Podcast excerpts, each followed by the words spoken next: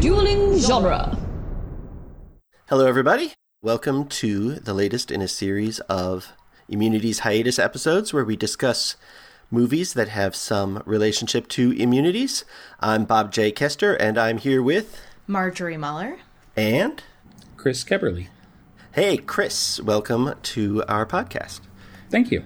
Uh, Chris is here as one of our leading Kickstarter backers and uh, was the one who suggested the film we're doing today. Chris, what was your reason for choosing this film? Uh, so I was actually very surprised to learn that you haven't seen it because I thought that the relationship between Shelley and Roxanne was directly inspired by this film. uh, and then in the second season, the events with Roxanne's mom, I thought absolutely this has to be based on like you have to have been basing this on ginger snaps. Oh, that's funny. Great minds. I mean, once I took a look at it, I had a pretty good idea as to why you had ch- that you know that it was that relationship. But that's something we can definitely talk about as we go along. The Ginger Snap Girls versus Shelley and Roxanne. Marjorie, can you uh, tell us your relationship to immunities? Yes, I played Molly on. Well, I play Molly um, on season three of Immunities. And season four. And season four. Oh my gosh.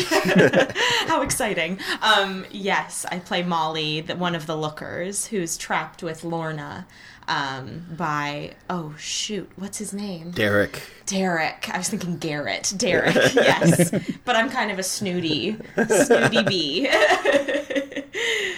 And in season four, you get to be one of the few people to have a direct conversation with our new villain, now President Noon. Can you give me a line of Molly talking to him? I absolutely can. Mr. Noon, I, I agree with you. I agree with you about the separates. I agree with you about us. I agree with you about the unhealthiness of Candace and Lorna's relationship. Very nice. Oh, thank you. and speaking of unhealthily close relationships, we can get right into today's movie. Today's movie is Ginger Snaps. Uh, it's a horror movie. I think that's safe to say uh, from 2001. I don't think any slashes or dashes are necessary for the genre.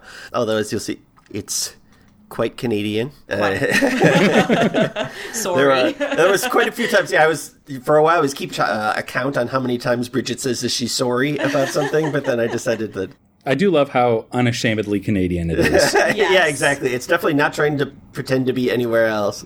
And for those who haven't seen it, it's visually very artful, I would say and it's got a lot of interesting things to say about relationships and perhaps the role of women, both actual and self perceived, in modern society, or at least 2001 society, if that still counts as modern. It's this, this millennium, at least. Oh my gosh.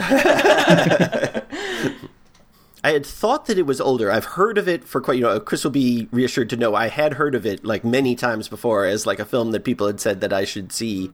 Speaking of which, if anybody hasn't seen Ginger Snaps, uh, listen to this anyway, I would say. I think Lynn Ginger Snaps is definitely about the journey and not about where it ends up. So I don't think that, like, you know, you're going to lose anything really by listening to us talk about it first. And you might gain quite a bit to look out for. And honestly, I, I rewatched it a few days ago, and yeah, the plot is not the important part. It's. yeah, exactly because you could sum up the plot in probably a couple sentences, and you know you would just so miss out on everything really that's going on in this film.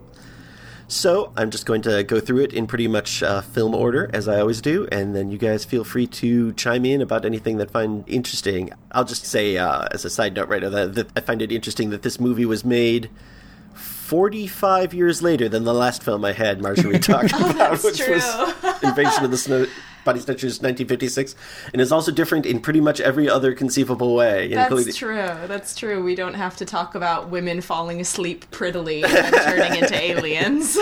but it's, I mean, it's not too. There, there are a lot of similarities. I think it just uh, Invasion of the Body Snatchers doesn't, you know, directly comment on womanhood in the way that this movie does. Yeah, I'm not sure it even passes the Bechdel test. I oh, think that, that's certainly what... not.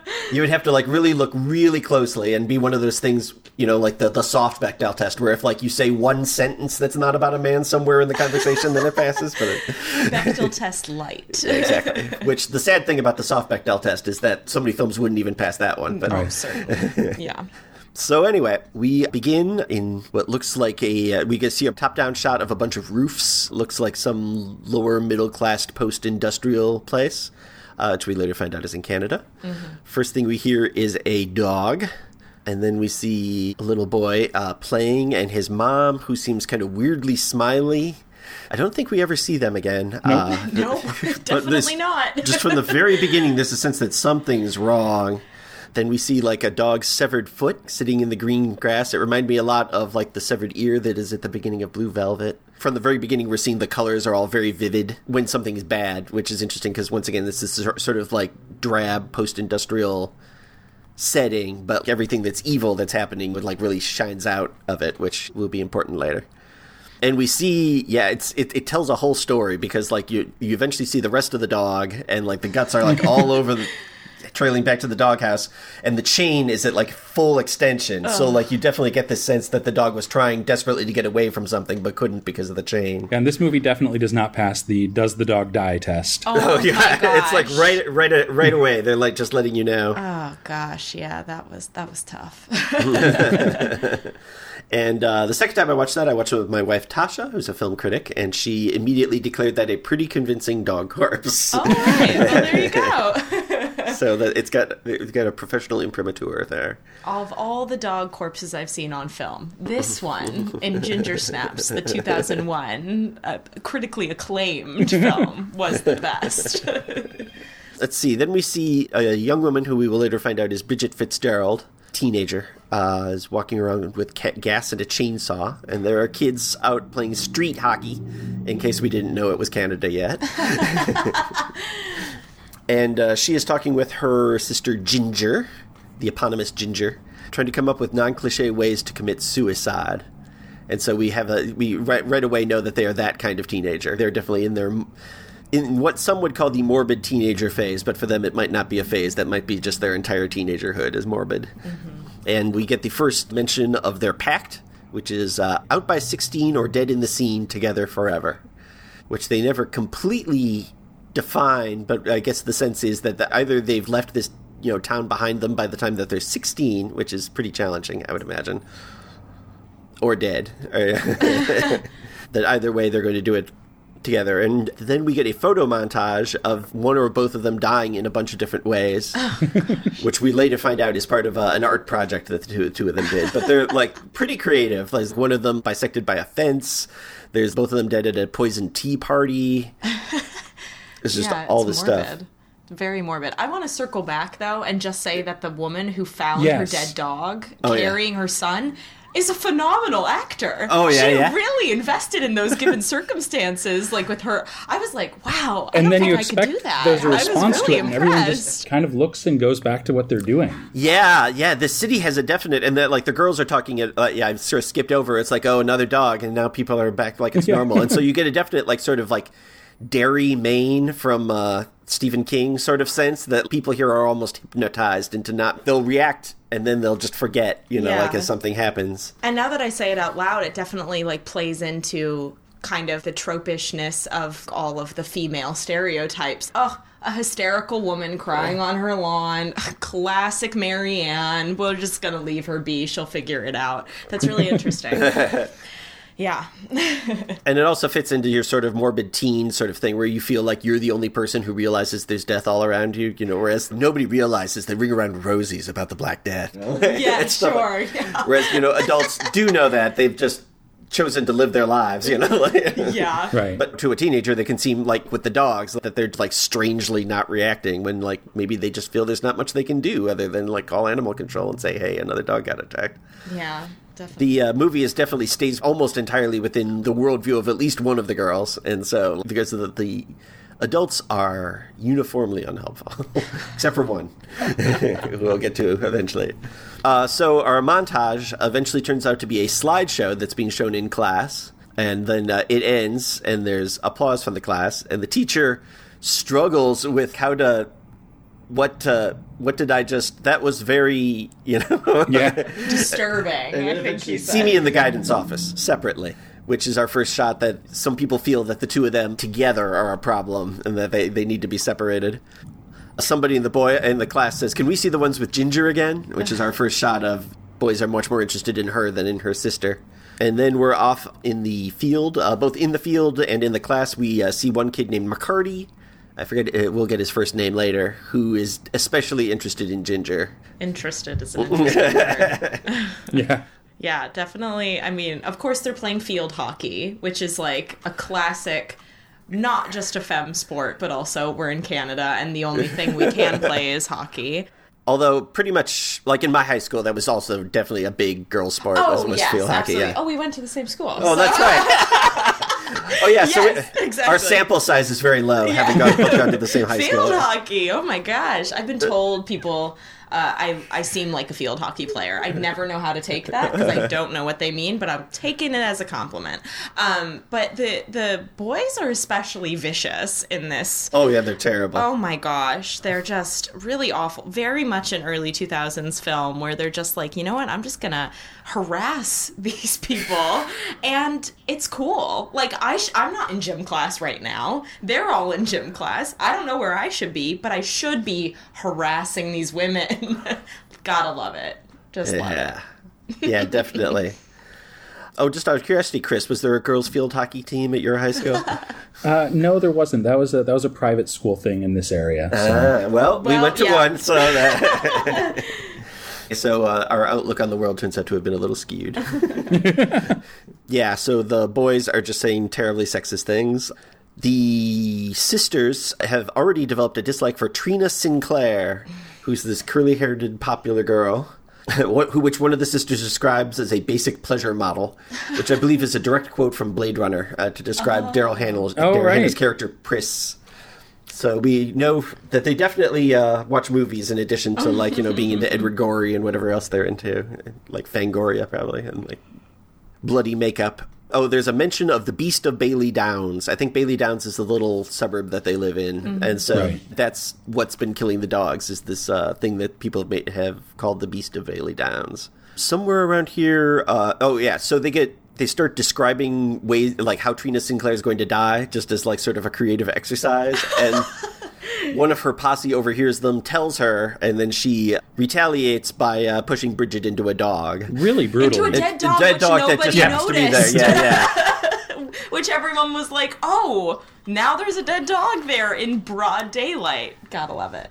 And I think there's a lot of truth here in that I'm almost certain Ginger is the one who started talking smack about Trina, and of course Bridget is the one who gets punished because she's the weak one. You know, she's Yeah. the one that you can abuse safely. And the, it's in this scene that Ginger is like, "Oh, my back hurts" because she's about to get her period. So the separation between like the non-cursed and the cursed is starting to come out, I guess. Oh yeah, we have found out that they are both late bloomers, period wise. Yes. At very first, I wondered if that was some sort of oh my goodness, it's so bad having developed breasts before you did, sister. You know, but perhaps she's not that crass.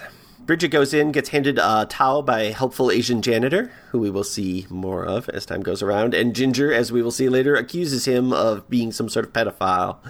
And uh, it's just a sad arc, like all, all through the film. They plan revenge on Trina, on possibly on Trina's dog, some sort of dog-related revenge that they can blame on the Beast of Bailey Downs.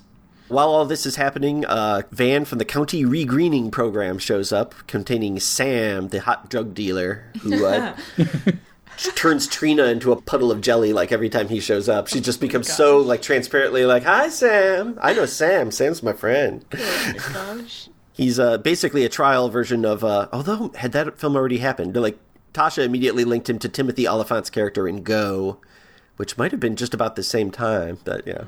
But anyway, as far as hot, possibly friendly drug dealers, possibly friendly, possibly dangerous drug dealers go, who just, who sell to high school kids. Yeah, I, it wasn't clear how old he was, unless I missed that. But I definitely, he's definitely gave off the aura of like, I did more than this. And then you look him up and it's like, no, I, I did this. Oh, as an actor? Yeah, yes, yeah, yeah, yeah. yeah, yeah, yeah. I thought He you meant as a reminded- guy. Like he almost has a. Uh, What's his name? The uh, the sidekick in Breaking Bad sort of sense of you know. Oh, sure. He is smart and he is capable of like applying his intelligence, but you know he Yeah.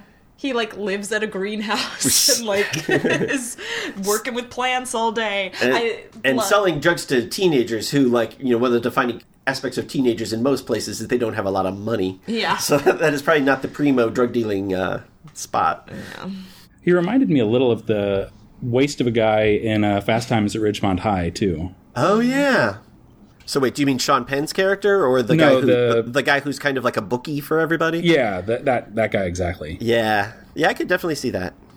Well, it's interesting. He ends up being really sweet, and they do that like pretty quickly. That he ends up a tough exterior, heart of gold kind of guy. But it's I, I I find I find his character arc extremely interesting, especially with what happens at the end. But we'll get there.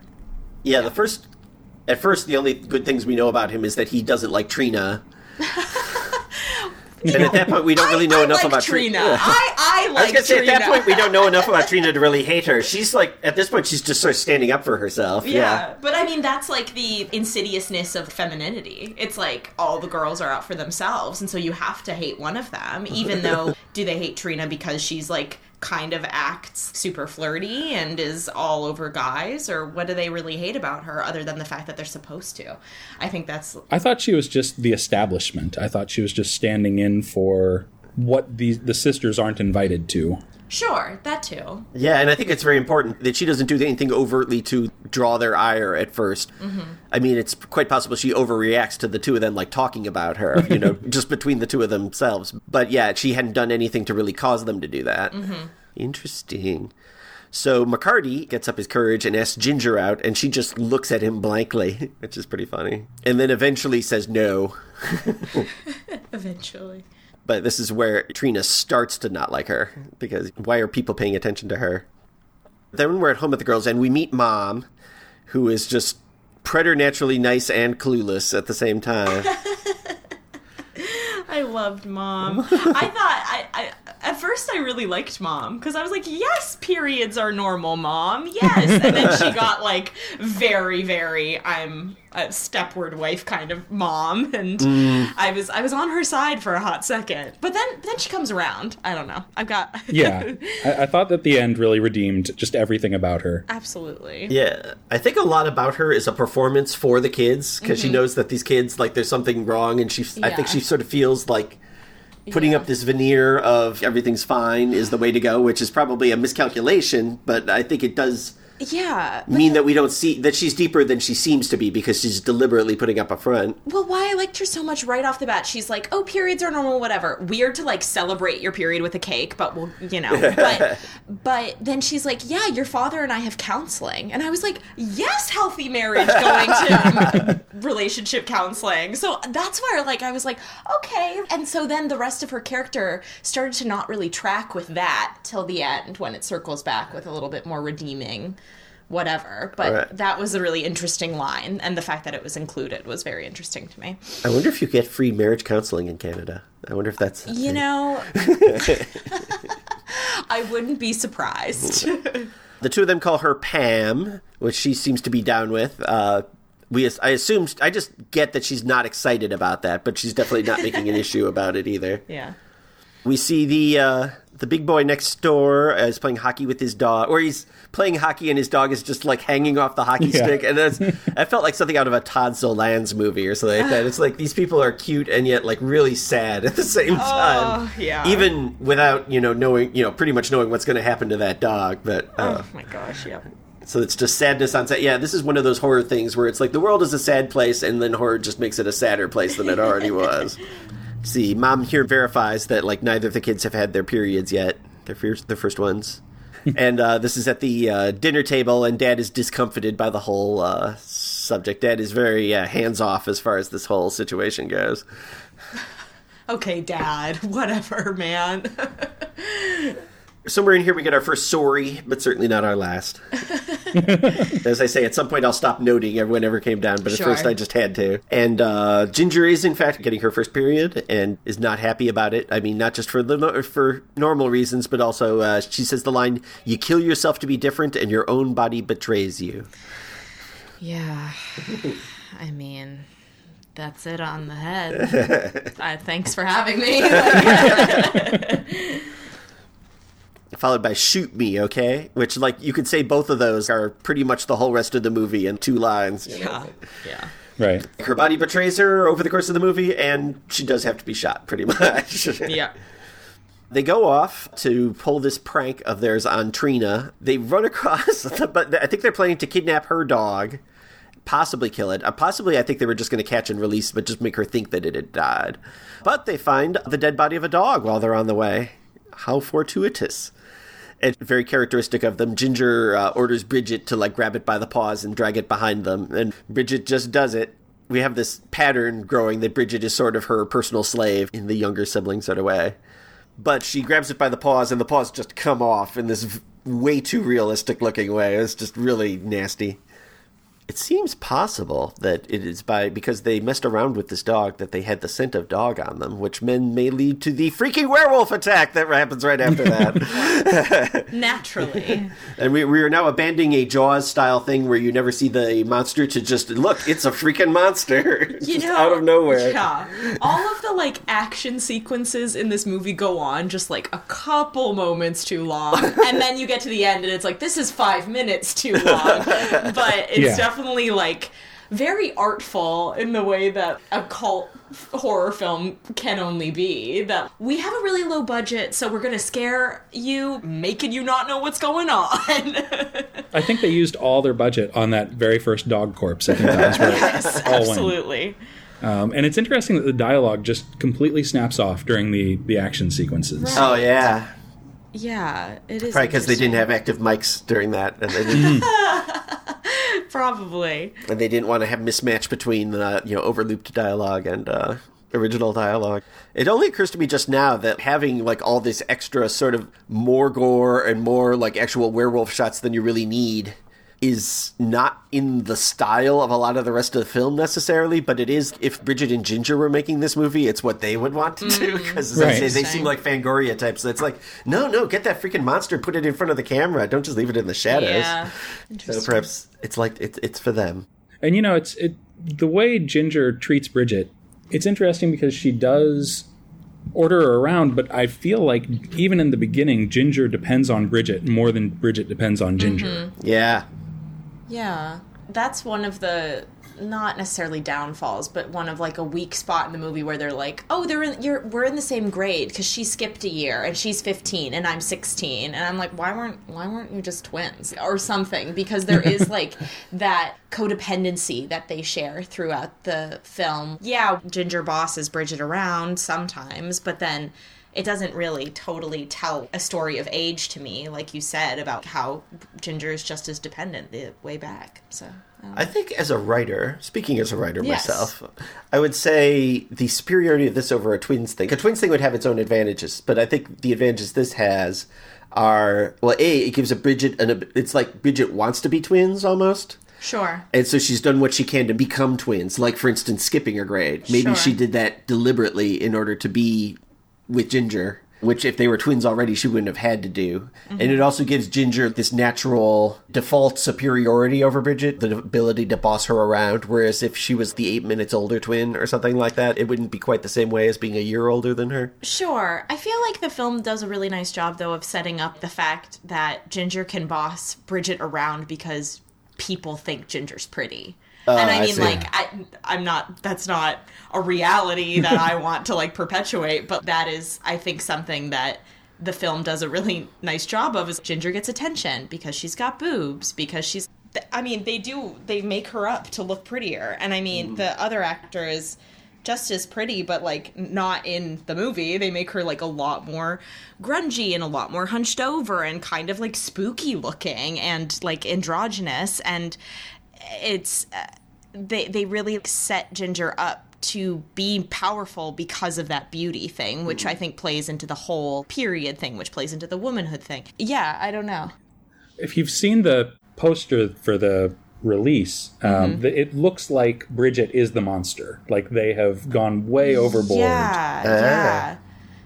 It's uh, she looks it, it, the first few minutes of the film. I was like, it looks like she's wearing a wig. They go really hard on Bridget to like mm-hmm. Yeah. set up that very strong dichotomy, that strong contrast, and I'm like. Look, we can get it. We we can get there. Hopefully, you didn't spend too much of a budget on whatever hair product in her hair. And I mentioned there's a self perpetuating cycle of people from a young age think Bridget is prettier, and so Bridget has more confidence, and then people think she's even prettier.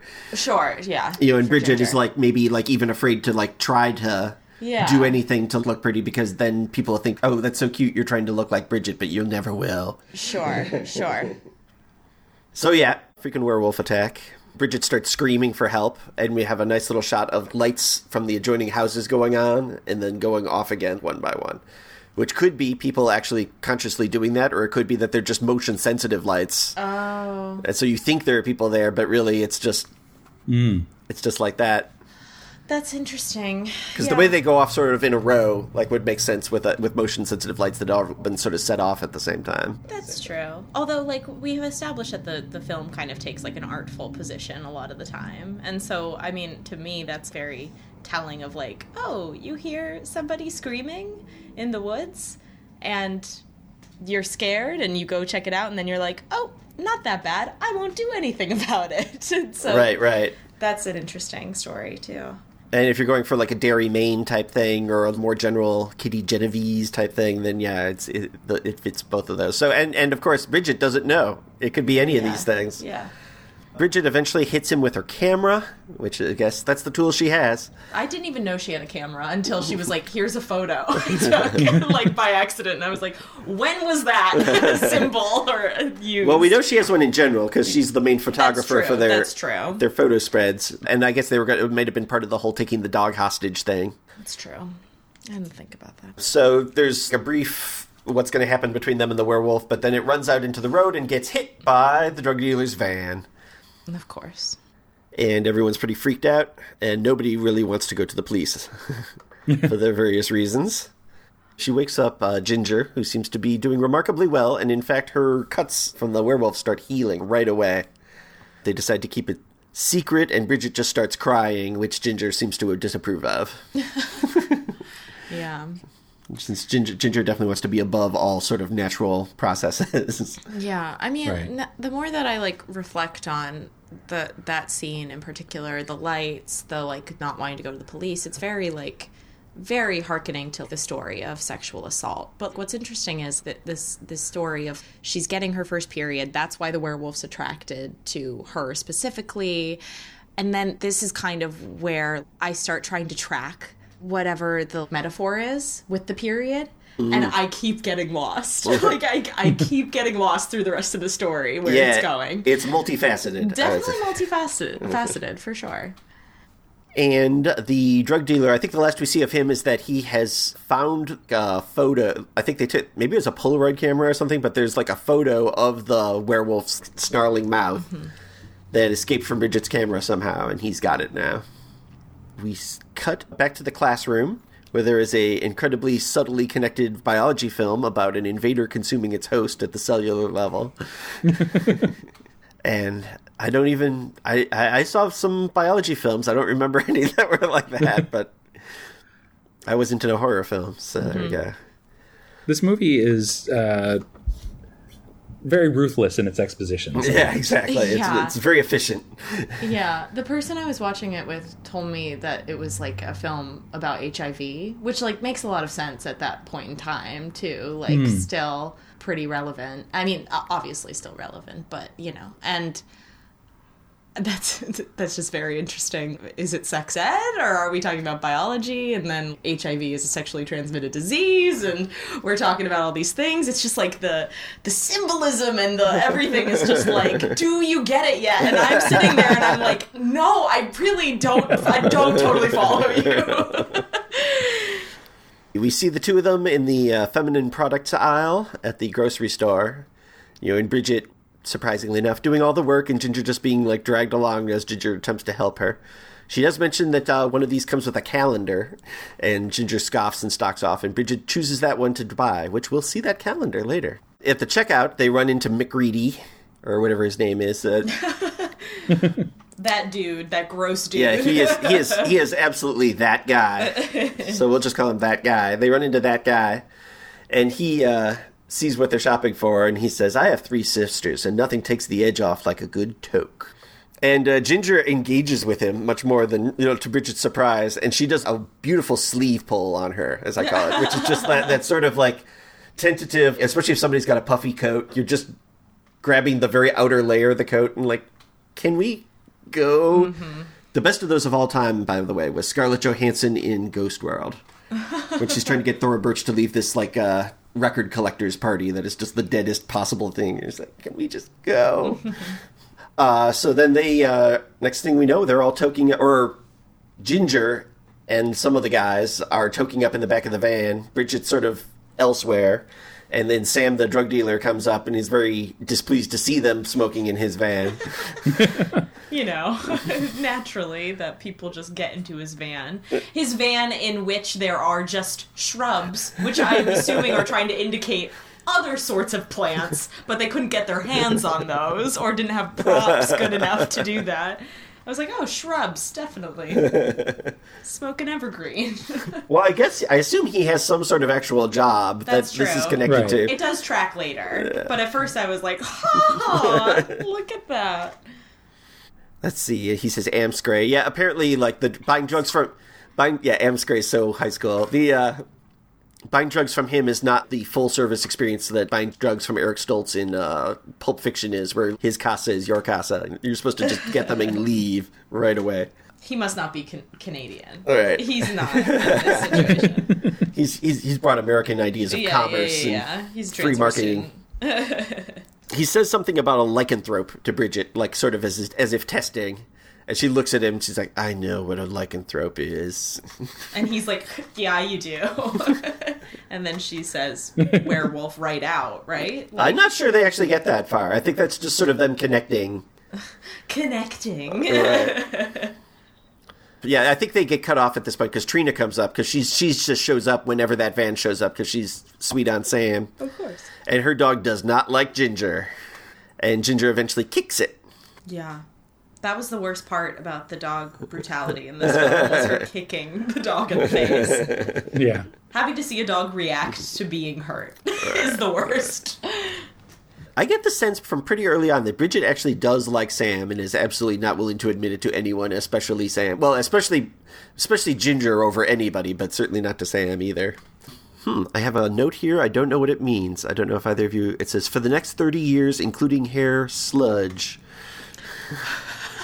That is a very strange thing. But but for some reason I get it. I don't know if that's them describing what's going to happen to Trina, or like, I have no oh, idea. Yeah. For the next thirty years, including hair sludge. Oh, I know what it is. Oh, good. they're talking to the school nurse. And like you know, and she's like, "I'd love Oh. to ask Oh, you yeah, yeah, yeah. questions," and and she says at some point, "Yeah, this is something you can look forward to for the next thirty years." Oh my gosh, that part made me so mad because I am so I the play that I wrote is about women's health care and just the that was just such an amazing satirical version of what is true for every woman going to see a gynecologist saying like hey like weird stuff is happening to me and they're like let's put you on birth control because that'll fix everything. Otherwise it's normal. Sucks to suck. Like that was such a good scene. And it was an interesting choice that she was pregnant and like that was interesting because Oh, that the that the nurse was pregnant. yeah, that was just like I don't know like what that what I'm gathering from that, but that was just an interesting choice because she never shows up again, right? So it's like Not that I know Right. of. Yeah, they they break back into her office, but she's not there later. so I guess maybe it's like a really strong contrast between okay like you are a menstruating woman now and here is your future being a pregnant nurse at school and like uh-huh. that's what you're made for now i don't know and then And I'm not going to listen to anything you say. Like Ginger saying, like I'm growing hair in strange places. She's like, that's normal. yeah exactly exactly Whereas if they gotten into, you know, I mean, on my shoulders. Yeah. but she doesn't really mm-hmm. let them get that far. I thought they did a really good job of making the nurse off-putting enough that it was it was totally believable that she wasn't Oh yeah. going to continue the conversation. Right, Yeah. exactly. Like Ginger probably wasn't. Well, the fact that Ginger even reaches out to her at all—that's about as much as we see Ginger reach out to anybody other than Yeah. Bridget, possibly including Bridget. They're tiny little windows where the normal world might have Yeah. claimed Ginger, and that's one of them, and it doesn't. It doesn't go for it. Uh, let's see. The girls have a subtextual argument about jealousy and change. I don't recall that just from those words, but The uh, I imagine there's just a lot of the fact that Ginger's having her period now, you know means Sure. that she's in this new this new category that Right. Bridget's not in. But of course, also Ginger's have turning into a werewolf now, which also puts her into a different category that Bridget's not in. And like, she's not really thinking in those terms, or at least not admitting it, but. She definitely has the sense that you know she's got something that's wrong with her that's not wrong with Bridget, and therefore Bridget doesn't know anything about it, Totally. and that spans both things. Right. Yeah. But to whatever extent the two of them were sort of in different spheres before, because you know one was the pretty one and one was the ugly one, they're like even they farther apart. are. Yeah. Because of course, once you start bleeding, you're different. Clearly. Let's see. Bridget starts doing some uh, very uh, movie style occult research. Uh, like looks into books, looks into movies, starts marking dates on the little calendar that was included with the feminine products. So that was great. Ginger starts getting sexy, like you know, like she was always pretty, but get- she gets a shock of silver hair, sort of rogue style. so 2001. Yeah, her. My goodness gracious. She starts bearing her midriff, which is weird because she's also having to pluck hairs out of her midriff like on a regular basis. yeah, I forget exactly where all that happens, but wherever it is, like Sam uh, finds Bridget. Like apparently, you know, they never exchange names or anything at any point, and I guess he's not certainly not wanting to ask out after her amongst like the high school crowd because that would be instantly very suspicious. Yeah. And he I- wants to talk about the werewolf picture. She is not really in the mood. I found his response very funny. He's like, I've just been looking for you for the past week. I'm like, oh my gosh, okay, dude. we see a fairly weird thing if the two girls sleeping and uh, she going up and like actually starting to move G- Ginger's God. underwear, and that's one of those social anxiety that's more terrifying than werewolves suddenly starts taking hold of you, or at least me. And yeah, and then sees underneath that she's got a little fleshy tail. That was just so. The whole sequence was so disturbing. The tail, the slow, incestuous almost removal of underwear. I was like, what? You could have clued me in a lot earlier to this. Like, you could have let me know. Yeah, I guess uh, one thing to say for these sisters that does uh, differentiate them from uh, Roxanne and Shelley is that they never uh, throw like a homophobic slur at each other. You could like you could so easily see Ginger throwing those at Bridget at ten different points at this movie, and she never does. Like right, Good job. Good job, Ginger. Good job, Ginger Snaps. I, I limited myself to one of those per season. I figured I like I, I use one and then I'm in the penalty box. Yeah, but for I've sure. Never heard of, but yeah, good for very Canadian of them not to do that. this, uh, this is uh, one way in which modern day 2001 Canada is better than post-apocalyptic United States. that and the healthcare system. Uh, she then reports to Sam about the tale, so that apparently freaks her out enough, or she's just had enough time to absorb that Sam is possibly willing to be a partner on this. She reports about it, but she reports all of Ginger's symptoms as something that she's experiencing. Yeah. So I guess she figures that way she's not intruding on her privacy to a stranger. And I kind of read that as her not wanting to be approached by Sam. It was okay to approach Sam. Which makes sense too, because she's like when she he, when he approaches her that one time, she's like, "I'm in class. Yeah. I can't have drug dealers just walking up to me." And you know, from a certain point of view, like a, a, a jealous, gingery sort of point of view, like, but she Bridget is kind of making it about her, and you know, in terms of this thing that he's interested in. But in this case, I don't think that's deliberate at all. I Well, was like- and that's kind of like goes back. That kind of goes into like, okay, Bridget's intention is probably protecting her sister. Yeah. And then Right. the way that her sisters would take it is like this probably jealous. Somewhat jealous, also like angry. You're talking about this with people, but like, and that's kind of the clash of how women are like supposed to relate. You're supposed to have, you're supposed to have their back, and you're also supposed to be jealous of them at every turn, and that's kind of the, you know, the crux of the matter. We have a nice uh, back and forth between her and Sam, where he's like, "Well, the ancients thought pure metals purified the blood," and Bridget goes, "They thought leeches did too," and then he says, "They do." that felt like something out of Buffy the Vampire Slayer or something. So he gives her this little silver ring that, for some reason, they decide put, giving her a navel piercing with it might cure her of this uh, lycanthropy. Which I'll just spoil ahead of time. That doesn't work. There- There's no particular point at which we know it doesn't work, but it just doesn't work. Well, she rips it out of her body. Yeah, yeah. so it couldn't have even worked if he let it sit for a little bit longer. Seems like she had it for a day. I, I don't know how long a period over which this film takes place, but it seems like at least oh, like a month. Is it? It must be a month. It's like full moon to full moon. Yeah, because he had been looking for her for a week, so that's how I was like, "Oh, Right, a long right. time has passed." Right. But yeah, it must be like a month. That would make sense. Like obviously, some like with the period thing, but Yeah. Yeah, I see that there's. I see evidence now that there that it's probably It like a month, but it felt much faster fast-paced. paced to me. Oh yeah, that happens a lot. I mean, they definitely don't show us a lot of sundowns and sunups. It's just sort of we're just jumping from scene to scene. Yeah. Right. Huh, somebody at some point says you're fucking hilarious, cave boy, but I have no idea what that is. oh, I think this is when she. uh I think she goes up and just straight up propositions uh that guy. Ginger proposition. Ginger does, yeah. Like she's she's Yeah. she's she's looking for solutions, and so she's she says, "Well, other people." It seems like she thinks this works for other people. Maybe it'll work for me. And then they have a very uh, her directed uh, love scene. I'll call it in the back of a car. Oh. I, yeah, yeah. Go ahead. and, and we don't know where it's. I mean, in a lot of movies, this would just be going to like him getting dismembered, and yeah. we're well, it really seemed like that. That's, Yeah. That was like a really clever part on the movie. Yeah. Like, yeah, really good. Yeah, that was a good. and it does that a few times. It's like, yeah, these werewolves don't just eat people. Yeah. It's just not what they're about. And she reports back to Bridget afterwards, and she's covered in blood. And she says, I get this ache. I I thought it was for sex, but it's to tear everything into fucking pieces. I love that line. I Yeah. don't think those are. I don't think those are mutually exclusive. but, Just have to keep it all consensual. uh, yeah, of course. And it turns out that a good quantity of the blood is from Norman, the dog next door that the big kid had. So yeah, that's very sad.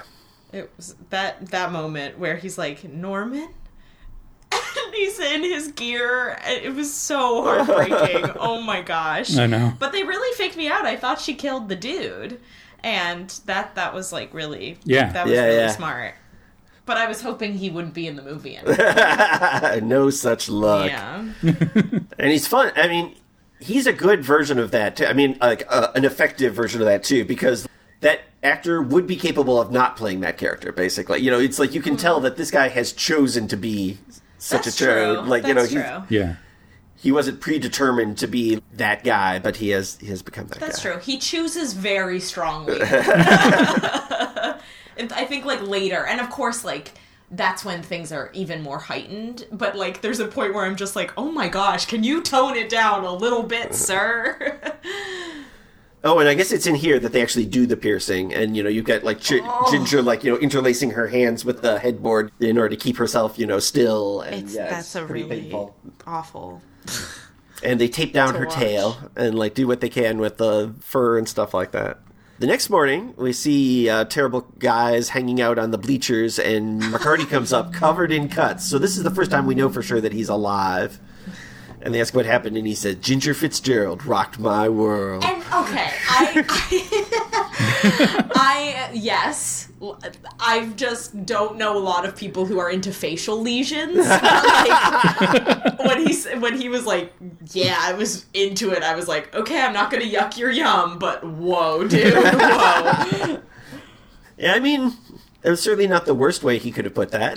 Yeah, no, no, it was it was a pleasant it was a pleasant derivation from the narrative that I thought was going to be told. Yeah, yeah. Um, and that she was crazy and it was whatever, but that was pretty cool. But I was just like, you have like open sores. It's disgusting. Let's see. Bridget tries to find uh, Sam. Uh, Trina catches her at it and says, "Sluts run in the family." Quel shocker. when you're in Canada, so everything's a little French. So that's, that, that's just that's a that's a little hat tip to the, our Quebecois friends. Yeah. Uh, McCardy goes to the bathroom and finds himself peeing blood, much to his horror. But you know what? I, I, it's funny that I had that reaction. Like I even clocked it in the moment that I was like, "Wow, a dude peeing blood, disgusting." And I was like, "Wait a second. uh, I'm just so used to it, or like that narrative, and also in the film that had already happened, like literal menstruation." But I was like, "Okay." Oh wow! Like, and I, did- I I somehow didn't get that parallel. I totally I should mean, have, especially since you notice he goes there originally because a friend of his notes that he has a little blood spot like in Right. the in the crotch of his pants. You know, which is probably he's spotting. Yeah, absolutely. Yeah, it's definitely like meant to mirror that, and it's. Fu- I, I just clocked that my reaction was so ugh disgusting. Yeah. Like, and I mean, obviously, because that's not that's not normal, Right. but like also it's that that mirror is is interesting. Bridget somehow, I think she catches him, uh, like sees him as he's leaving the bathroom in a total wrecked state, blood all over the place. And she, with the first time we see her get actually angry at Ginger, and she's like, "You had unprotected sex and you gave it to him." so that would be some support for your friend's AIDS theory right Yeah, there, right? certainly. And he he had like a really funny excuse for the blood. I remember. I don't remember what it was, but he had a really funny excuse, and she was like, "What the f- what?" oh yeah, that's right. I can't I remember can't it remember. either. It must have not been that funny, but I don't know. It was funny within the world. Is all yes, it was, yeah, it was yeah, yeah, yeah. diegetically In the funny. Bridget goes back to Sam. She needs a new treatment, and he's been looking into like all these natural allergy, these like, Homeopathic. homeopathic. There we go. Antioxidant. Yeah, totally the wrong word. No, no. And uh, he decides monkshood, which is funny. He says it's related to wolf's wolfsbane, as if for some reason he's already looked at wolfsbane, and he's like, but it's not poisonous. It's like, oh, okay. Great. You're just assuming we know more about wolfsbane than I actually do. and he's like, it's a perennial, but it's not out this time of year, so I'm growing some. I don't know how long it's going to take. Ginger has like uh, made an accusation that he's like a rapist or something like that, and then and he like turns to her. and He's like, "I do not think of you that way." right. It's like, oh my god, the awkwardness. I was also like, "You do, you liar." And you know, in Bridget, it would have been possible to tell me that you're not a rapist in a non-insulting fashion. It's just it's just fail on everybody's part, pretty much, right there. Except Bridget. Bridget deserves better than pretty much everything happening here. We get more shaving the hairs off of uh, Ginger, which seems to be getting more and more uh, painful and necessary.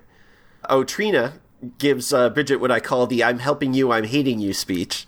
This is where she, in fact, like says that oh Sam is a cherry chaser, and that uh, he's only interested in her because she's a virgin and he only does it with virgins. And you get the definite sense that she might have lost her virginity to him, and that Ooh. That everything we've seen since then isn't her just trying to build a relationship out of nothing, so much as her thinking that there was a relationship and he did not. Eek. Yeah, pretty much, especially given the age difference, because he's he's at least twenty, like minimum. Yeah. Which actually, in that in turn, that makes me think of in the Rian Johnson movie Brick, where they talk about the pin, the local drug overlord, and somebody mm. says he's really old, like twenty five. Played by Lukas Haas. The first time Lukas Haas got to play an old man. Anyway, that's a great film. Go see that. And anything else by Rian Johnson. And then eventually Trina sees that Bridget isn't taking her advice, and she goes, "You're as big a cunt as your sister." And Bridget says, "No, I'm not." I I just love a movie where they whip that word out. I was like, yes, please. And I think that's almost a realization on Tr- Bridget's face, or at least like it's not often I get a chance to tell somebody this, but I do consider myself in some ways better than Ginger. well, it's also just kind of pointing to girls deserve to be called names because Oh, they're yeah. deciding to go after, or, or they they seem to have sexual desire or anything, Sure. and it's like, wow, we're all fighting over Sam, the I mean, I guess pedophile uh, drug dealer. yeah, almost by definition, yeah. Yeah, I mean, oh well, Canada is Canada weird. I, I don't think about that. No. I think even like I was for a second, I was like, well, maybe he was a minor, but like back when he was seventeen, how old was Trina? Like thirteen. Right. You know, it's it's not good. Not good on any level. yeah, no. But hope maybe he's learned and grown. since then. That's why he's like Bridget. I don't think of you that way because I I can't, or else it's illegal. you know. So does Priorities. Trina show up at their house or something? I'm trying to think of how exactly that all happens. which is wild. totally wild. Is she just like drunk and mad because she thinks she's lost Sam to Bridget or something like that? I can't even. I don't even remember because it. Oh doesn't- no, it's Oh, it's about. oh the her dog No, has it's about the disappeared. dog. Right, and she correctly intuits what's happened to it. And so there's a struggle with her, and Bridget tries to be peacemaker, and it completely doesn't work. And then Trina slips, hits a corner of the kitchen counter, and dies. Poor Trina. Trina deserved better. She I absolutely She did. really did. She definitely had problems earlier in her life, obviously, that she was having to deal with, and yeah, even from But these don't two. we all? Yeah. Come on. She could have reacted better uh, in a couple of situations, certainly, but uh, Yeah, yeah, yeah, yeah. but as you say, it's part of that whole. Pointing out the dead dog while playing field hockey would have been the first one, but But yeah, women who are attacked by society find it easier to attack each other than to Yeah. attack back at society. Uh, we have sort of a comedic interlude of them trying to figure out what to do with her. They take her to the meat freezer, and then uh, the parents come home from their uh, counseling that yeah you mentioned earlier. And they fake one of their death shoots in the kitchen with a mixture of fake blood and the real blood that's already there. And the parents fall for it, although they're annoyed by what's going on. This whole sequence seems like one of the tent poles of the movie where they decided this needed to happen and worked forward and backward from it. yeah, yeah, exactly. Mm-hmm. Yes, because it is a very well timed sequence, the entire thing. Because then the mom going to the freezer Yeah. and opening it, and before she looks in or whatever, like Bridget's right there, and she's like, What do boys like? And Oh, right, like, right. "Ah, Ew, gross. What do guys want? Yeah, I had what, do guys, want, but I'd forgotten the the uh, significance of it, so I'm so glad you said that. Oh yeah, it was. That's when I was like, "Mom, please!" But t- that was so well timed and very funny, and that makes sense that it would be like a major point in their developing the plot. what do you guys want? And her mom, yeah, falls for it totally and gives, as I, as far as I can tell, just the most. She's just they want sex. That's all they want. Yeah. That talk consisted of. To, and there, uh, what I Because I would have thought there would be some sort of like, well, the right boy is going to want. It's like, nope, this is what guys want. that there were three full glasses of milk on the table. Nobody had drank any of the milk. I was like, what? the conversation was that short. She probably spent more time pouring the milk. So they go back to this shed, and we get a nice look into their prior relationship when uh, Ginger says, "Look at all the worms." You know, as she's digging. You know, remember when I used to make you eat them just to get in here? So that was the apparently ongoing uh, admission fee to be in like Ginger's clubhouse when the two of them were younger. Was eating worm, uh, literally eating worms. Gross. So not the greatest older sister. Yeah. And they lost the fingers. Oh yeah, yeah, yeah. Do we know that at this point already, or it's like, Yes. oh yeah, because they break off and the oh yeah. And they drop off while they're carrying Trina. Bridget's, how are we going to deal with this? And Ginger says, we'll just coast on how the world works. Basically, that nobody thinks that you uh, know, girls could be responsible for the stuff that's happening. Do you think she's pretty? if I wasn't here, would you eat her? And then Ginger says, no way, it would be like fucking her. So that's yet another uh, refutation of the werewolves attacking and eating people thing. So she mm-hmm. not only didn't want to eat the boy, doesn't want to eat the girl either. This is the place where it really became clear to me that these two sisters were never really friends. Mm-hmm. Like they they're mm-hmm. so dependent on each other, but there's never been a point in their lives where they liked each other. I don't think there's a point where they liked each other 100%. I think it's one of those things where, like, they had good moments and bad moments, but they sort of Right. papered over both of them with this dep- codependency. Yeah. It's it's codependency for sure. I don't think their world ever let them like each other actually. Um and now it's just clear because one of them has their period. And so now it's like, well, I'm a woman, and, oh, and but I'm turning into a werewolf. But you know, we'll we'll put that one to the side. But yeah, I don't know. I feel like there were moments we missed. I mean, like when they were actually putting together that photo montage, I could see them having a good time together or joking or something like that. But I, sure. but I think yeah, there always was this sense of Ginger having to constantly prove that she was the superior Yeah. one, and Yeah. yeah, so that would keep getting in the way. So the next morning, we see a uh, newspaper with the headline "Disparu." yeah. Which so we're definitely in a uh, both languages both languages required part of Canada, which that might be all of Canada for all I know. But yeah. back at the high school, Bridget gets accosted by McCardy, that guy, who is definitely changing into a werewolf at this point and is not does not have the same sense of grooming that Ginger has. So he starts freaking at Bridget, and you think that things are going to get pretty violent, but then the Asian janitor comes by again and scares him off. But he he obviously doesn't have a sibling to depend on too. Yeah, that's true too. I mean, he's got his bros, but he doesn't seem to be opening up to them. Yeah, but bros can't share emotions. you know, men aren't supposed to talk about that. You know, sometimes bros can be bros, man. Bros, bros should. Hey, I'm not saying that's what they should do. I'm saying that's in 2001 Canada, even Canada. yeah. That's what they were told to do. Like if Wayne Gretzky died, I'm sure they would be all there, like you know, oh man. Bro. Somewhere around here, like we're back at the house, and uh, she notices some dried up monk's hood in a vase. And it turns out that her mom got a bunch of it at a craft store, along with other dried uh, flowers and things. Of course she did. Mom accosts her and is like, Should I have a talk with Ginger? Which Bridget immediately realizes that's going to go wrong so quickly. And she says, She thinks it's cool that you let us figure stuff out for ourselves. And the mom says, I wondered if that approach was working. it was so pathetic. I mean, it's nice to know that she is trying something, but it's so pathetic that she. Oh. Mm.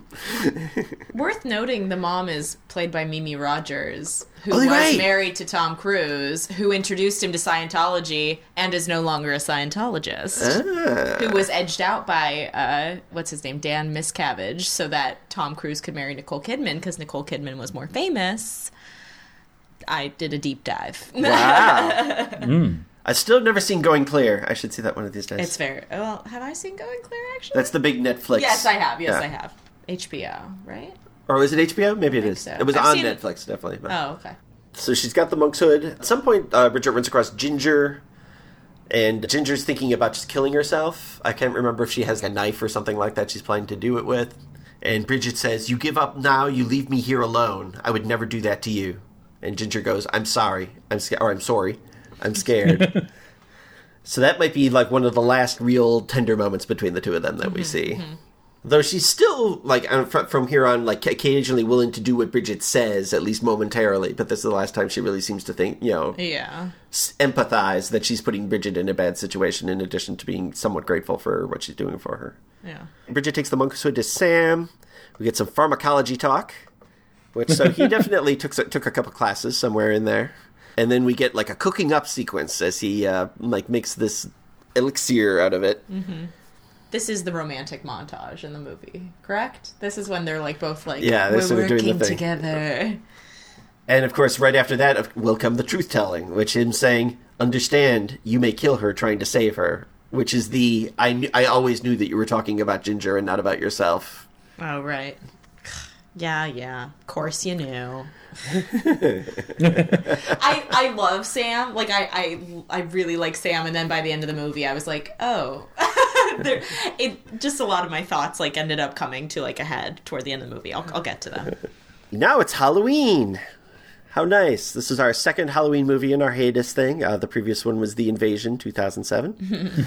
She's got her syringe. She's looking around for Ginger. She gets attacked by McCardy. Oh no, she sees McCardy attacking a little boy. Weird. Yeah. Yeah. Weird choice. Yeah. Very weird choice. Just saying. yeah, we don't even know exactly what that's developing into or how it started or anything. Just he's threatening this little boy. And she, I can't remember if she like says something and then he attacks her. I think that's what happens. Yeah, she's like, let go of him. Right. like, that was. And then so- she jabs him with the uh, syringe, and it works like magic. He's just instantly better, although he just leaves it like hanging out In of his, his neck. neck. Yeah.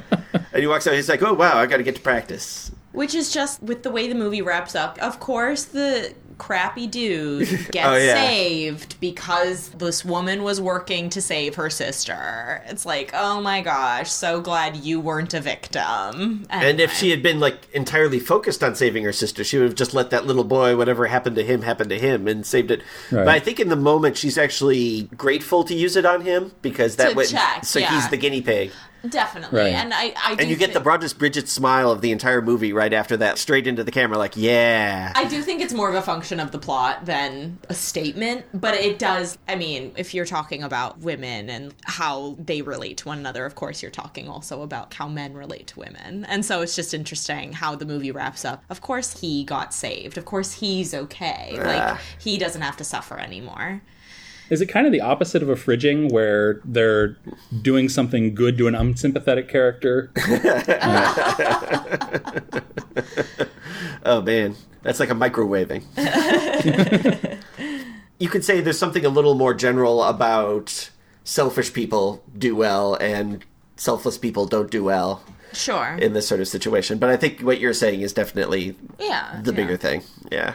She goes to the. It turns out that uh, Ginger was sent to the guidance office for something or other things that she did. It could be any of the Oh, number of things that she did that. And uh, She flashed. She like. Oh, right, she pulled flashed guys in the hallway. She pulled her boobs out. Go girl in school. and the teacher like looked at them and then was like. Go to my office, which I understand why he did that, but that reads a different way. like yeah, that yeah. reads a totally different way. oh, I see what you mean, right? So that begs the question when Bridget finds her in the office and she's killed him, what did he do? Oh yeah, what went hmm. on? That's true. I mean, just out. I mean, we have no idea. It didn't seem to skew that way, but it's just curious. You it's know. just an interesting question. Hashtag believe werewolves. of course, above anybody, it's the werewolves. The werewolves matter. Yeah, I hadn't thought of it that way. I mean, he's so Canadian. That guy. I don't. I, I can't believe that of him. But I guess Yeah, yeah. No, no, no, no. I mean, like, I. it could be. I think I was too busy thinking about the parallels between that and uh, a late scene in Ten Things I Hate About You, where Julia Stiles flashes a, ca- a class in order, you know, and then like the teacher's actually kind of afraid to take her to the. Yeah, yeah. Because he doesn't want to be alone. You know, you you don't want to be alone in an office with flashing girl. But- I don't. I don't think that was the intention. Mm-hmm. I don't think he played it that way. But I, I, it was an interesting setup of dialogue, and so I, I don't know Yeah. if that was just kind of how it functioned, and that's what ended up happening. But it's just, I don't know, popped into my head the question. It might say more about me that I didn't think of that. Well, Uh, yeah, I so- mean, eh, I mean, I'm definitely coming at this movie from like a very specific perspective. I am a woman. I grew up as a woman, and I write feminist plays and stuff. So like, I have a very strong vibe. Things happen, and I'm like, oh my god, are you kidding me? She's talking about her uterus like it doesn't matter, you know. Just, so I understand. I come on really strong with this stuff, but you know. Back at home, the finger is found by the dad, and the mom proves that she's a pretty good actress. Mm-hmm. Because she's like, "Oh, you're silly. This is a, just a fake finger, you know, moron." and she was always a little patronizing to him, but she like goes super top of it here when we now realize why they're in counseling. But yeah, it's one of those things. As soon as she turns her back on him, you realize that she knows that these are real fingers, and pr- almost certainly Trina's fingers. So, oh, I sort of skipped over. Bridget follows Ginger to the guidance office and Oh, finds sorry, dead yeah. guidance counselor over there. Yeah, people probably figured that out. yeah, yeah, yeah. and of course, not just dead, but bloodily dead all over the office. So she goes looking for cleaning supplies.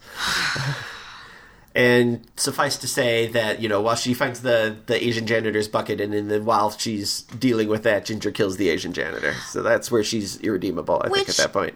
It's just like that's your one actor of color who has no lines in the movie, just appears as a convention of the plot. I'm like, come on, Canada. Come on, Canada. You can do better. We know you can. Yeah, that, that was that was definitely a letdown. Yeah. Right? Oh, and she doesn't even kill him right away. She like gives him mortal wounds, but then of course they start healing. And he and starts Bridget turning, says, "He's yeah. not dead. You've infected him. Let me call for help for him." Which is like, who are you gonna call? Like, I, I, I no Well, I guess the idea is intended. like, you know, now that she's got a cure, you know, it, it took true. Ginger a whole month to get to where she is now, so That's she could true. theoretically cook up some more.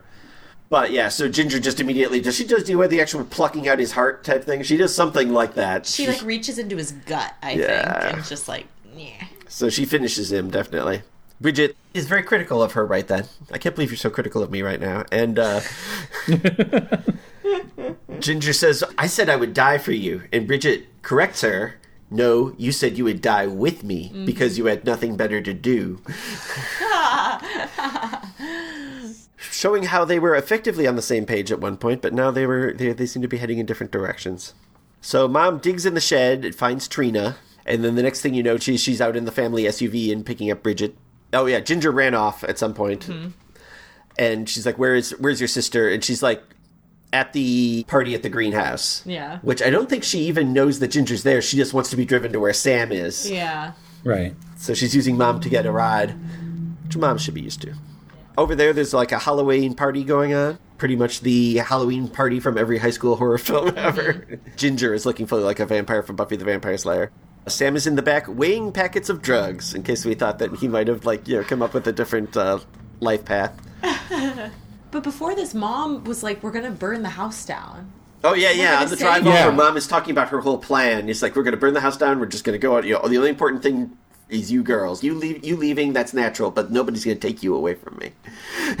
it was like, So interesting. And I was And like, Brad can take care "Are of you himself." planning to?" And she at no point indicates that she's not going to burn it down with her husband inside. Like I don't think she plans to, but she doesn't Right. consider that a very important consideration one and way or then another. Bridget's like, "What are you going to tell Dad?" And she's like, well, "We don't have to tell." We- we don't have to tell anything. And I'm like, oh, so you're going to murder him? we stand. no,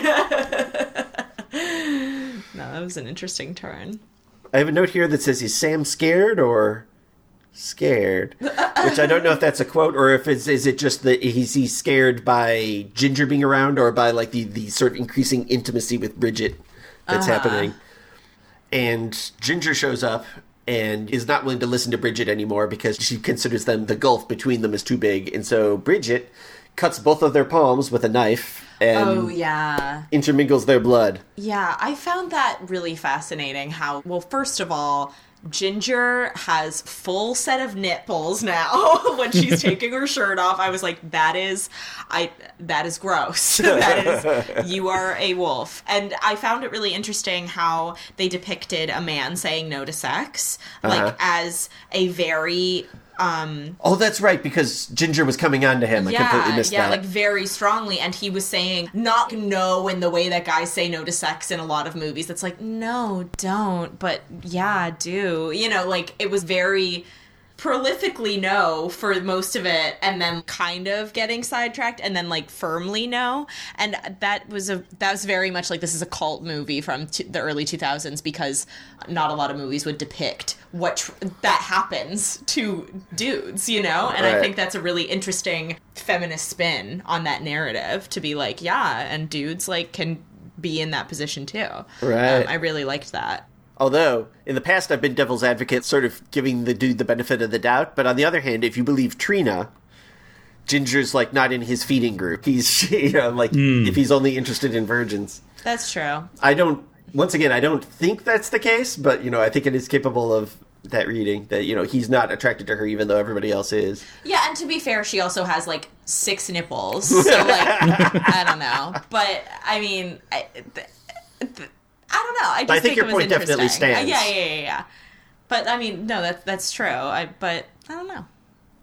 But th- that also kind of goes back into the narrative of like, what do girls say to other girls when they're mad at them? Like, Yeah. what do girls say to other girls to hurt them? And what's actually true? And what's funny is it all re- revolves around these guys who, at the end of the day, aren't doing shit. Who, Right. who knows if he likes only virgins or whatever? He's sitting at home weighing bags of unnamed drug, like, sitting in his van getting stoned. I mean, that's the that's the truth. So I don't know. It's interesting though. Yeah, and it took me this long to remember the earlier scene back when they think things are relatively normal after she has sex with McCardy, mm-hmm. and he says he's probably telling my friends all about like what a slut I am, and mm-hmm. Bridget's like, well, you could just do the same to him, and Ginger just gives her this withering look. You know, it's like it doesn't work that way. Yeah. Yes. Yes. I forgot about that line, and that's like there are a lot. I mean, you've mentioned a few of them, but there's a lot of those lines in this movie that are just like. True. Yes. When a guy has sex, he's the man. He's the best. When a girl has sex, she's both a prude and a hoe. And it's like, what? um, the, double standard is very clear in this. Yeah, film. and the next line is, uh, "He got laid. I'm just a lay." yeah, yeah, Yeah. yeah. I know. So back to when things are actually much worse. if it could get worse. Bridget says, "Now I am you," which is, or "Now I am you." I think is probably the way she says it. And Ginger looks at her and says, "I know you are, but what am I?" Which is kind of meaningless and kind of clever at the same time. I would say. yeah. Because what is she anyway? Yeah. So uh, they're walking back, and Ginger gets a shovel right in the back of the head. And Sam goes, she rides in the back, and Bridget's not too happy about it, so they're going to just transport her to the house. But yeah, Bridget was hoping that she could be reasoned with. Oh, at some point in here, she like actually like Ginger isn't listening to her much because at some point she locked Ginger in the bathroom in an attempt to like keep her in one place. Oh yeah. That's why she didn't know that she would be at this party, and right? that's like how she ended up getting so riled up that she murdered the guidance counselor and the janitor. Yeah, yeah, yeah. Right. and why Bridget, that. in order to bring her down, had to do the blood intermingling. Mm-hmm, yeah, it all mm-hmm. it all becomes Yeah, clever. yeah, yeah, yeah. They get back to the house. Ginger fully changes, and then it becomes aliens. Basically, you know, like it's just sort of a bug hunt through the house. Like, where is Ginger at any given moment?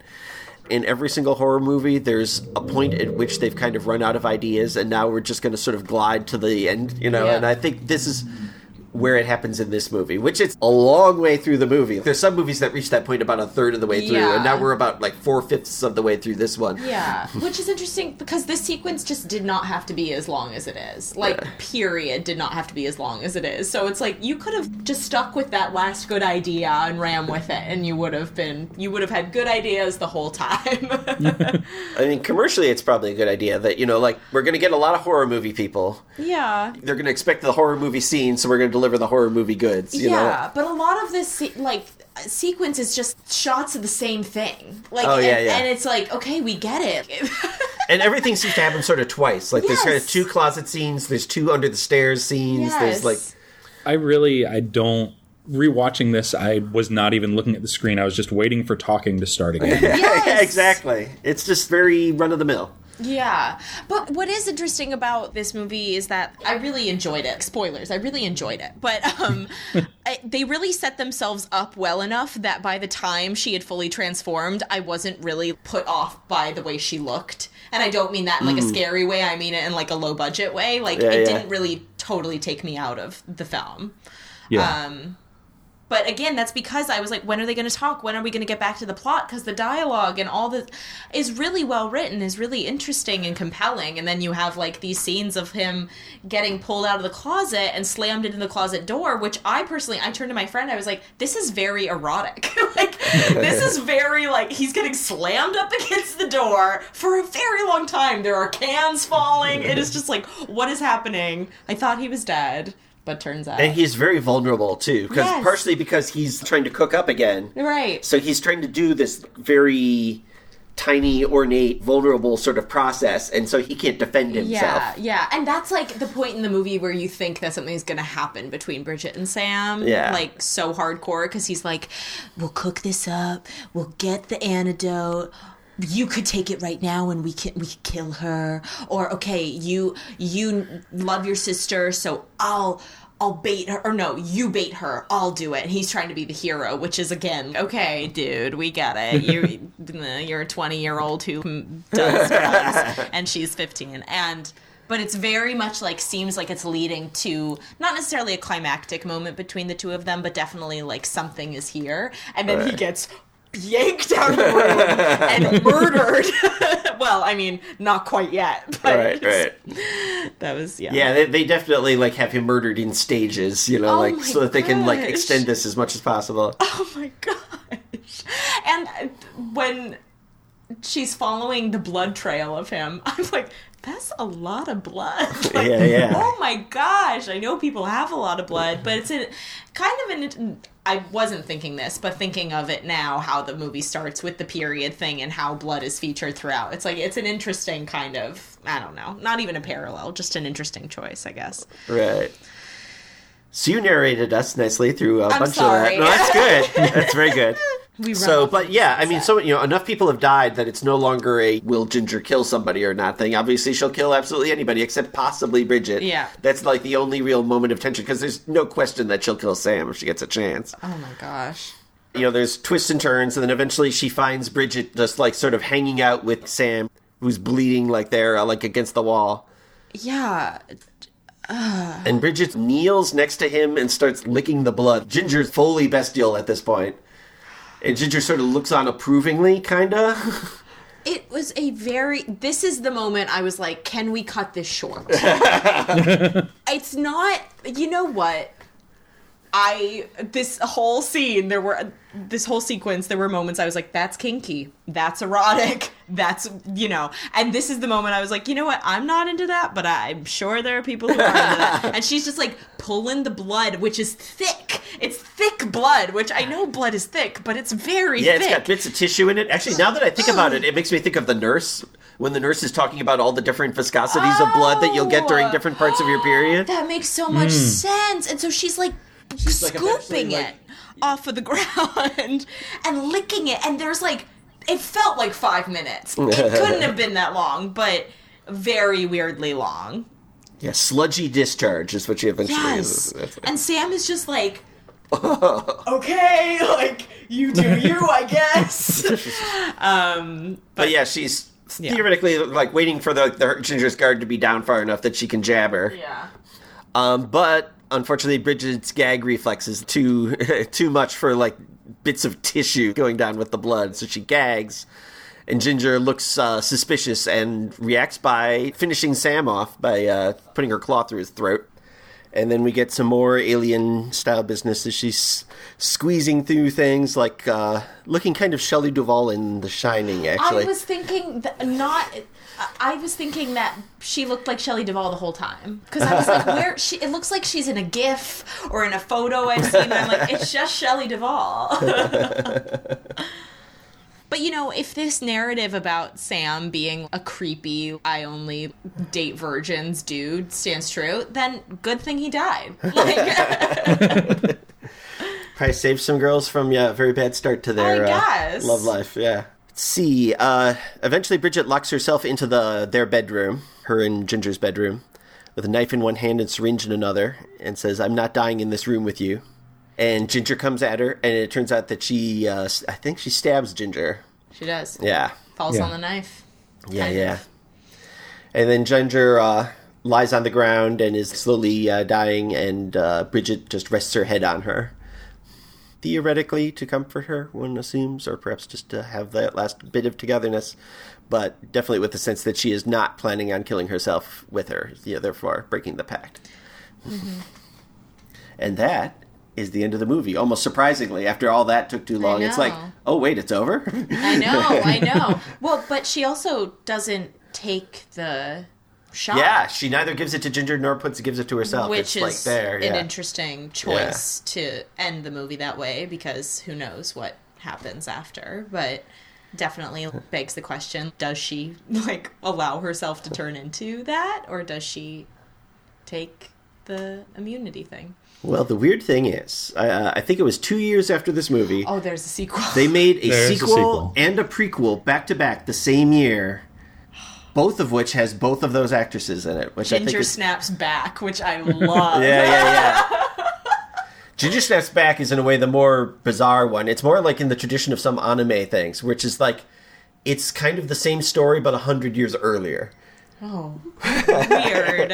Or but you know not exactly the same story but a story Yeah. along the same line you know with those same sisters a 100 years earlier and no explanation as to them having any particular connection to the first story so it's just like like, we want to bring but it, I. I like that they realized that those two actresses were necessary if you're going to do it again Oh yeah, they definitely have great chemistry, obviously. But those characters are really compelling to watch, and their relationship, obviously, as we have discussed, is interesting to watch and begs a lot of questions. yeah, and i think in ginger snaps back uh, ginger's basically a voice in bridget's head Oh, interesting. and uh, amongst other things tells her that the monk's hood is a treatment not a cure.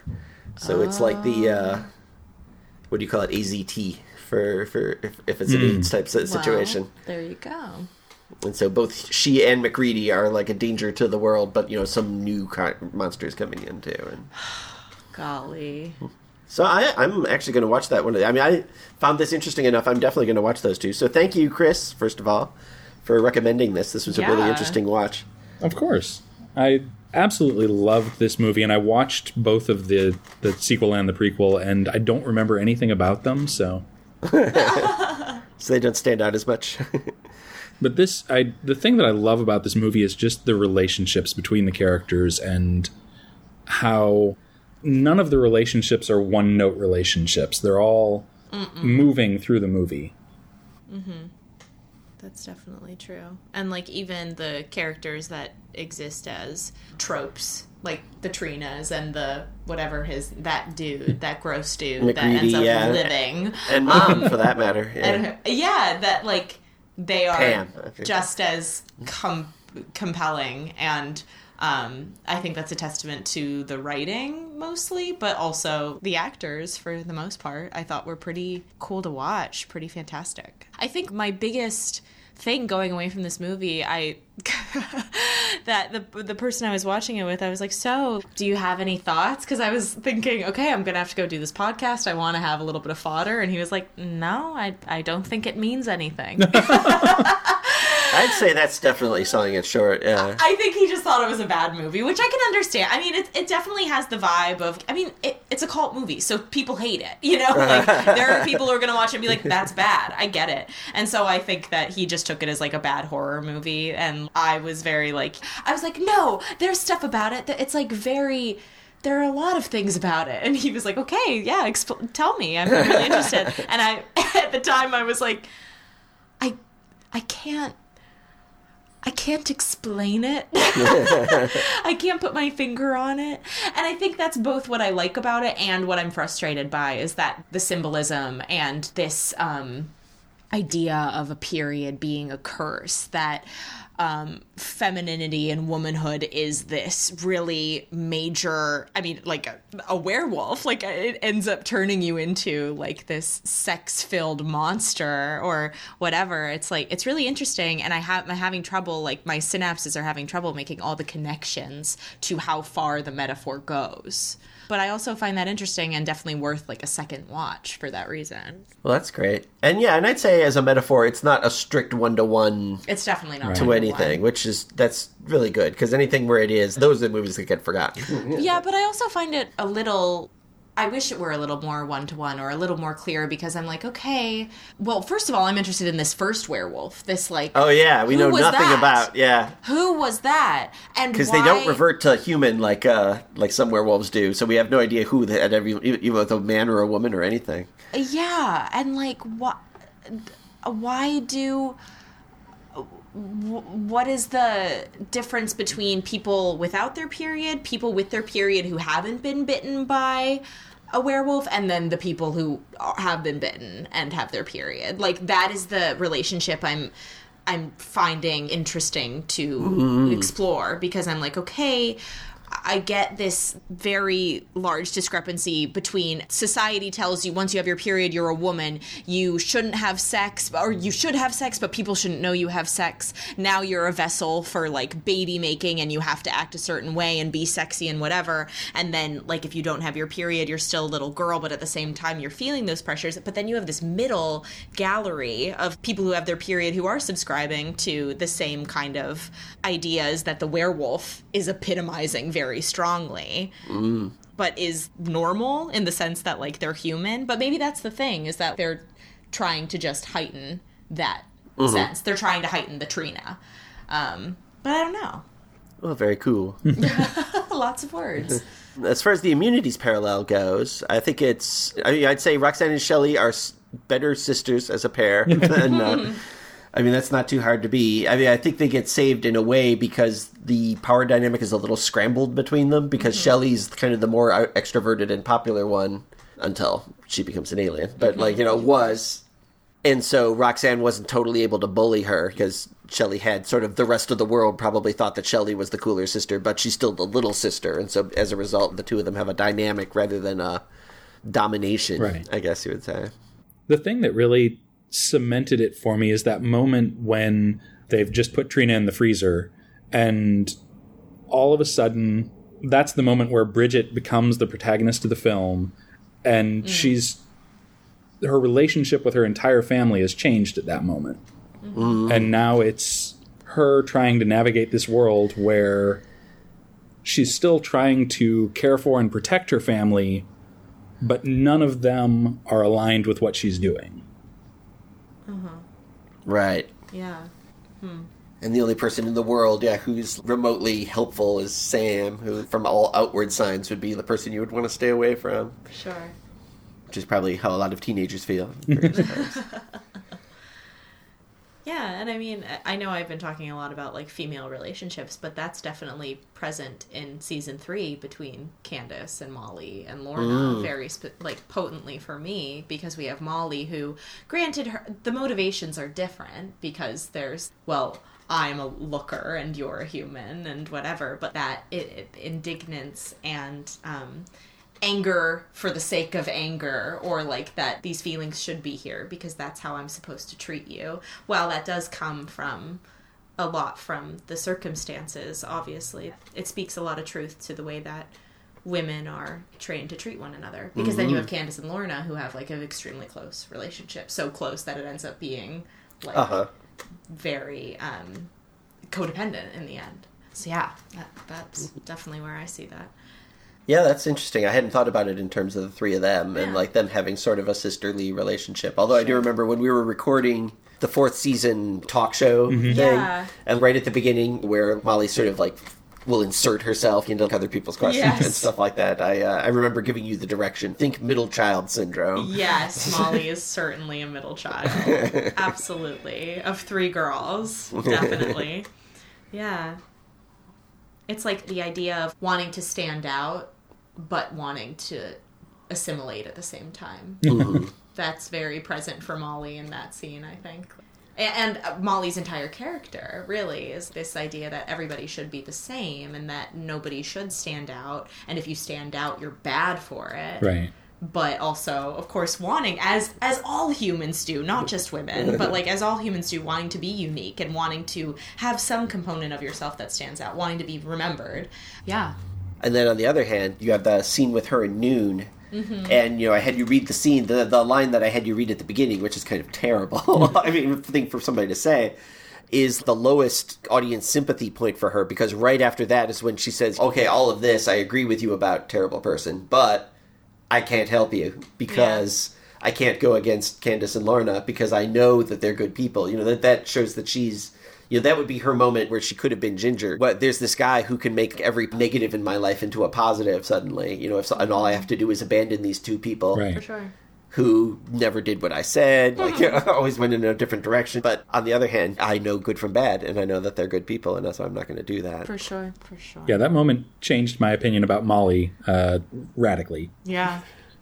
me too I mean, as Molly, I love Molly, I'm, but I'm also the actor playing Molly, so she's incredibly compelling. Right. I loved playing Molly in season three because she is that not the villain, but dances that line of being chaotic neutral, like lawful evil, where you're not sure where she could go. And I that's that's very compelling. And then to have her be like, okay, but I have allegiances and it's to these girls that I spent a lot of time with, and even though I hate them, it's because I love them. Because hate and love are not not Right. opposites, um, just the same thing. Um, Yeah, and I guess I said earlier in this film, this is sort of the moment where, as I say, Bridget and Ginger are bound together by mm-hmm. being sort of attacked by society, mm-hmm. and when you know, and Trina, I guess in a way that, but mm-hmm. then when it comes time to strike out at somebody, they tend to strike out at each other rather than back at society because striking out at society is scary. Right. And in their case, even back in season three, Lorna and Candace are plotting to take on Derek, and Molly, much as she's willing to complain about the situation, she's not willing to do that yeah, on her own, anyway. absolutely. Well, great. Well, thank you guys so much for taking part in this. Thank you, Chris, for your support of the show and keeping us going season after season. Thank you so much for such an amazing show. I just Oh. um it is I was so excited at being able to support doing three seasons back to back. That was just an amazing opportunity. That's awesome. Well, I hope you like the fifth season as much as the fourth. That should be coming in just a few weeks. Woo! And also, it's really great to talk to you, Chris. I, like we've been internet friends, like back to Live Yeah. Journal, you know, which is a place where Oh my gosh! because that's a, you know that's a place where pe- you don't know people, but you do tend to have really interesting discussions. That was sort of Mm-hmm. what Live Journal's positive was, and I don't know if there's really a place for that on the internet anymore. but, but yeah, it's it's funny because every once in a while I'd look back at an old post and there'd be CDK, you know, like saying something interesting Mm-hmm. about it. So that was great. So Marjorie, would you like to tell people about things that you're involved with? Absolutely. Well, I mentioned I am a playwright, and my play Little Space, or the Daddy play, is going to be produced in May, uh, May 4th through the 24th, at the Greenhouse Theater by my theater company, Nomads Art Collective. So you can catch my very feminist, very angry, very my body is my body work. It's not that angry, but um, uh, then, and you can follow me on Instagram at Ides of Marge. M A R G E. Yes, indeed. Well, and uh, thank you all at home for listening. There'll be a another episode soon, unless it's the last episode. In which case, because I don't know which. Uh, actually, this is probably going to be the last of the hiatus episodes. So the next time you hear us, we'll probably be back at the show, which will be an interesting departure. Uh, as you may have noticed, uh, about half of our regular characters weren't in season four, so who knows what they may have been doing. I'm doing a little book four, book five of Game of Thrones thing. So Oh. hopefully that doesn't make people pessimistic about like season six ever coming out. But in the meantime, I'm not dying in this room with you. Dueling genre.